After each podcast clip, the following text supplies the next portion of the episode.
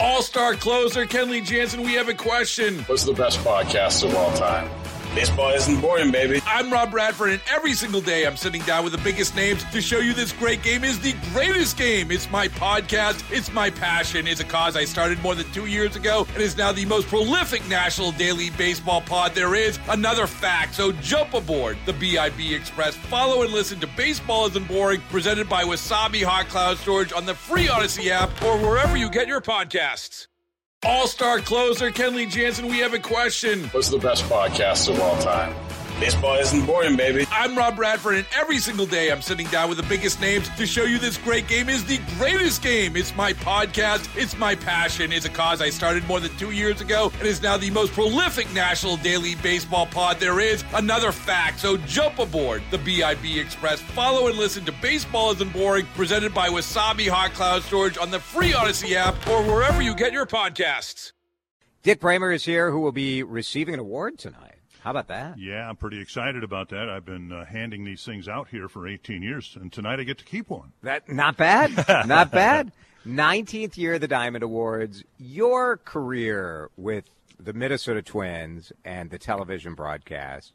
I mean, now you've had a little bit of time to reflect on kind of uh, the the impact you've made on Twins territory and the impact Twins territory has made on you. What I guess, uh, how are you doing emotionally about all of this? Well, I, am okay with it. I, I'm, I'm looking forward to spending a Minnesota summer that isn't tethered to a baseball schedule. I haven't done that in 40 years. Yeah. Um, but it, it's kind of.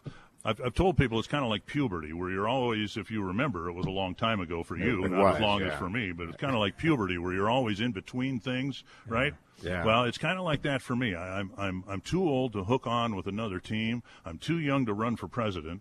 So I mean, I, I- Way I- too I- young. Way too young. I'm trying to figure out, you know, what uh, what life is going to be like, but I'm looking forward to it. And I got an opportunity here on your show, Jason. I, I just want to thank Twins fans because they've been outstanding uh, in recent months in supporting me in my decision and and encouraging me that uh, a 40 year run was uh, impactful for them. I know it was for me. The the Twins organization and and being from this region, uh, I just was really blessed for 40 years. Dick Bremer is with us. The outpouring was immediate. Um, and has to be overwhelming, right? When you think of yourself, because you've never been really like a look at me kind of broadcaster. No, and um, I've always felt it's about the game, and I didn't feel comfortable with all the attention that was given with the announcement made uh, a couple of months ago.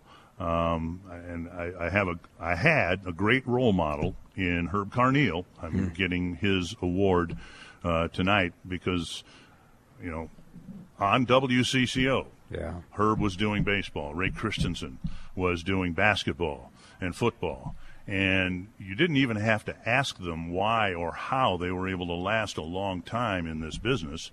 You could just listen to them because they always focused on the game, not on themselves. And not just for me, but for any broadcaster. That's a pretty good uh, model to follow.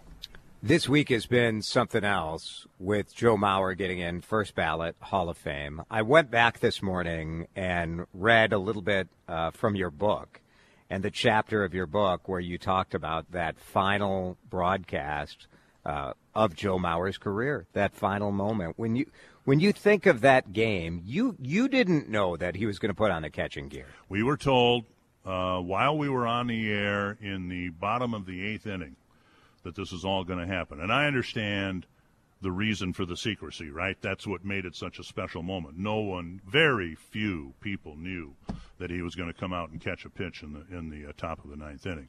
So we were told like two outs in the eighth inning, and it's I'm on the air. Then we didn't go to break. And so, kind of on the fly, I had to figure out, okay, I don't want to screw this up. This is a big deal, right? And you didn't want to give it away. I didn't want to give it away, and so I'm I'm tap dancing, waiting for Mauer's helmet to come bobbing up the steps of the home dugout. I knew it was going to happen, but I had to kind of play it along and, and, and, and tap dance, as I said. And then I saw the helmet coming up the steps, and I knew now's the time to wrap it up and let the moment uh, take over. And the fans got into it. And You it- just let it let it go. That, Yeah. the two minutes of the fans just going crazy. what am I going to say to add to the emotion that was already evident on the field? And it really, in 40 years, it really was one of the more special moments I was proud to be a part of. Did you expect Joe to get into the Hall of Fame this week? I um, I had this discussion with Justin Morneau uh, during the season this past year, and I got a, a kind of a puzzled, confused look from him. But I said I, I think he's going to go. In, I'm more convinced now. This was last summer. I'm more convinced now that he's going to go in on the first ballot than I was when he retired. And he said, "Well, now why is that?" And I said, "I think it's because he spoiled us, and and we grew to expect." the game to be played at his level from that position for so long. And then, and this is no reflection on Ryan Jeffers or any of the other catchers in Major League Baseball, we realized, having watched what the state of catching is in Major League Baseball over the last several years, we realized how special he was, not just as a hitter, but as a defender behind the plate, too. And so as time went along and absence makes the heart grow fonder, right? I think that's the main reason why I was not not the least bit surprised that we got the news that we got the other day. It is interesting that today you're much uh, more able to compare players across generations uh, because of the analytics and the statistics that uh, have been created. And so Mauer's stats are sort of a no brainer, mm-hmm.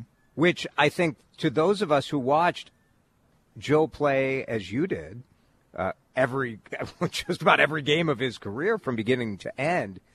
There's something about baseball that that as a hitter you're going to fail, you know, six or seven times out of ten.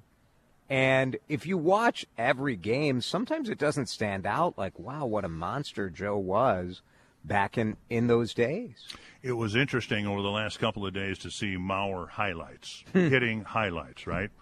And the thing that struck me was the swing was the same. Yes. I noticed that too. Just Singles, beautiful. doubles, home runs, Yeah. and the pitch. You know, the pitch wasn't coming in at the same speed, or nor was it in the same location. Yeah. But the swing never changed, and it's just remarkable.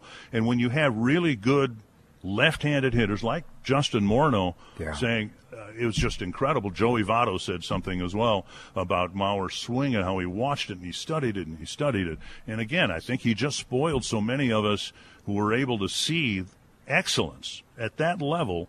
Uh, and then, of course, when he was gone, we were reminded, I think, how difficult it is to, to hit successfully in the big leagues. Dick Bremer is with us. Dick, don't you think some of it, though, was because the team struggled so much that when you think of iconic memories of an iconic player, so often it's a postseason moment. Mm-hmm. And the Yankees just had our number.